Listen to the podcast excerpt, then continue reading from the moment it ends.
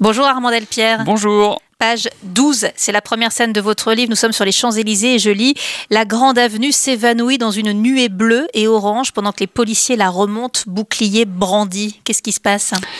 Il se passe euh, quelque chose qu'on a tous euh, vécu de plus ou moins loin, c'est euh, les gilets jaunes qui sont arrivés et qui commencent à, manifester sur les Champs-Élysées. Dans le livre, on est au début de ce mouvement des Gilets jaunes, on est entre l'acte 2 et l'acte 3.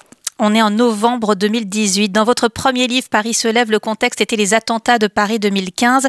Euh, cette fois, ce sont donc euh, les Gilets jaunes. Ces événements qui ont marqué l'actualité, notre histoire récente, sont pour vous visiblement l'occasion de déployer des intrigues originales. Ils ont quelque chose de romanesque finalement pour vous, ces événements? Je ne sais pas s'ils ont quelque chose de romanesque, à vrai dire, euh, mais je trouve que ça s'intègre bien dans un roman. Moi, je suis un passionné d'actualité et on écrit assez bien ce qu'on aime bien et, ça, me, ça me plaisait de parler d'actualité ou d'histoire récente dans, dans, mes livres et de mêler cette actualité réelle à justement des enquêtes fictives de, de mon équipe d'enquêteurs. On retrouve donc dans ce roman les enquêteurs du SRPJ 92 et notamment Madec. Parlez-nous d'eux. Euh, comment vous les avez construits, ces personnages?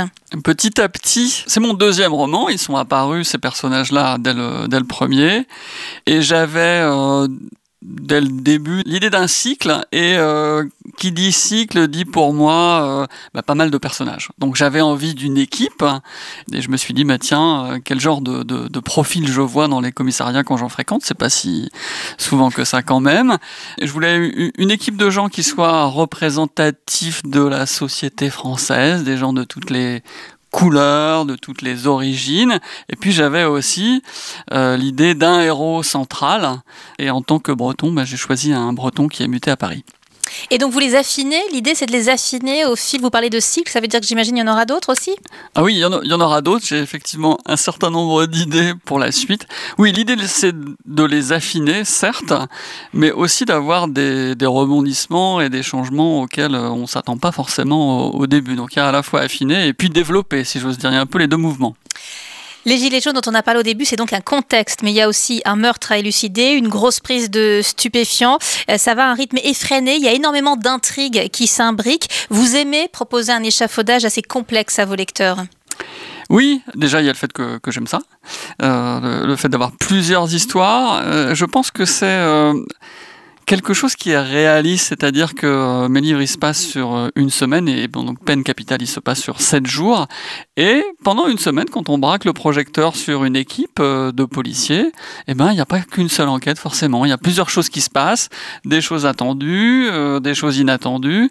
Et j'aime bien raconter cette, pour moi c'est la vie, c'est le, foisonnement sans en faire trop non plus de choses sur lesquelles il faut il faut enquêter, il faut réagir parce que c'est tout de suite et parce qu'il y a des événements qui se passent. Ce qui ressort de vos romans, je trouve, c'est un hommage aux forces de l'ordre, à la complexité de leur mission dans un contexte toujours plus tendu. Oui, c'est vrai que c'est pas facile pour les forces de l'ordre. Euh, euh, voilà, ils font un, métier extrêmement compliqué où il faut euh, garder son sang-froid euh, dans 100% des cas, hein, si possible. Euh, oui, c'est sûr que le, métier est, beau, la vocation est belle, et il faut être un sacré euh, humain, si j'ose dire, pour bien faire son métier de flic.